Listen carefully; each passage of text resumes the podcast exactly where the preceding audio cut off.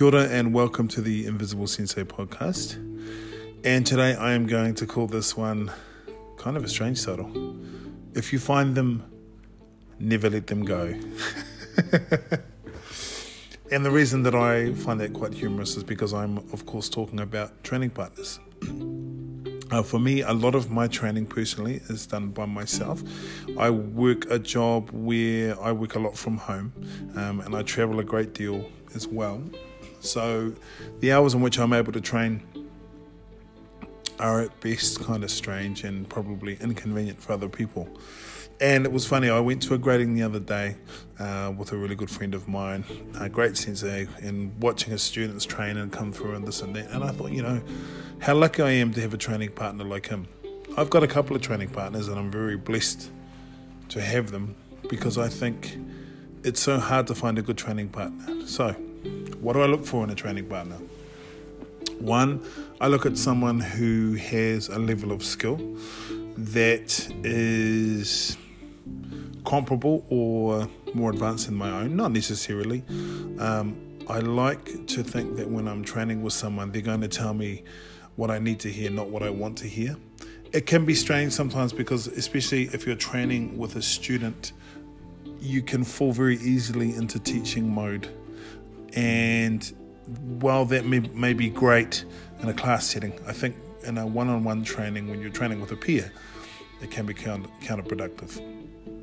So I remember over the years I've had a number of training partners. One one of them comes to mind. His name is his name was Dion. Well, his name is Dion, and um, we used to have the kind of training where we get into the dojo. We were young. We were in our twenties, early twenties um, and we just fight, we just spar.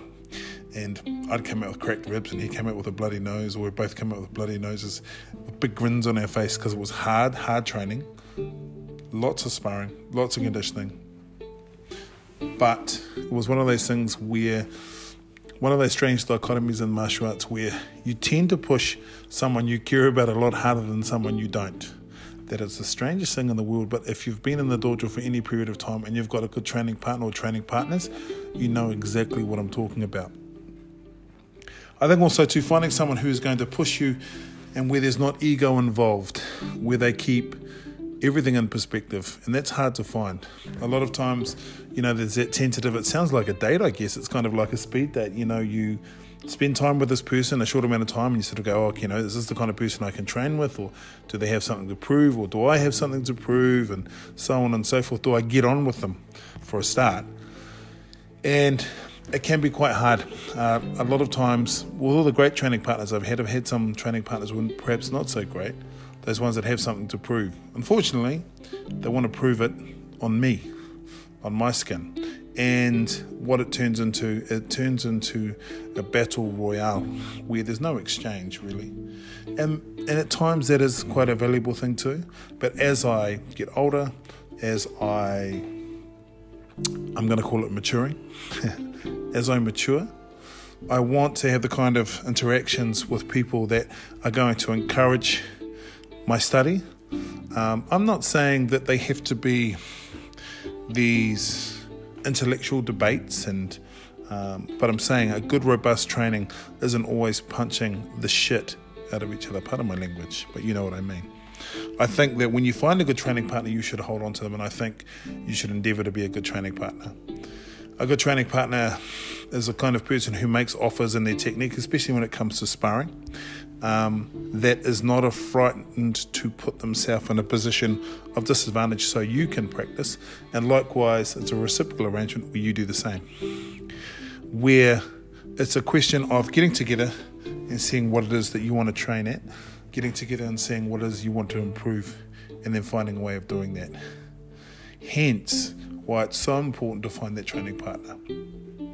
And like I say, once you find them, never ever let them go because, and I'm not talking being a stalker, but I, I guess what I really mean is to appreciate the friendship, um, appreciate what you're getting because it's not always around, um, and to get as much out of the situation as you can at the same time being reciprocal and helping that person in their road because you know what as we know, martial arts is a lonely road, and we can practice by ourselves. But you know, it's always better to have an actual training partner, and it's such a luxury. So if you have that luxury, and you have that time, and you have that person or people or dojo which inspires you and allows that, then never take it for granted because it is all too rare in this wonderfully political, ego driven, personality centric world of martial arts that we live in.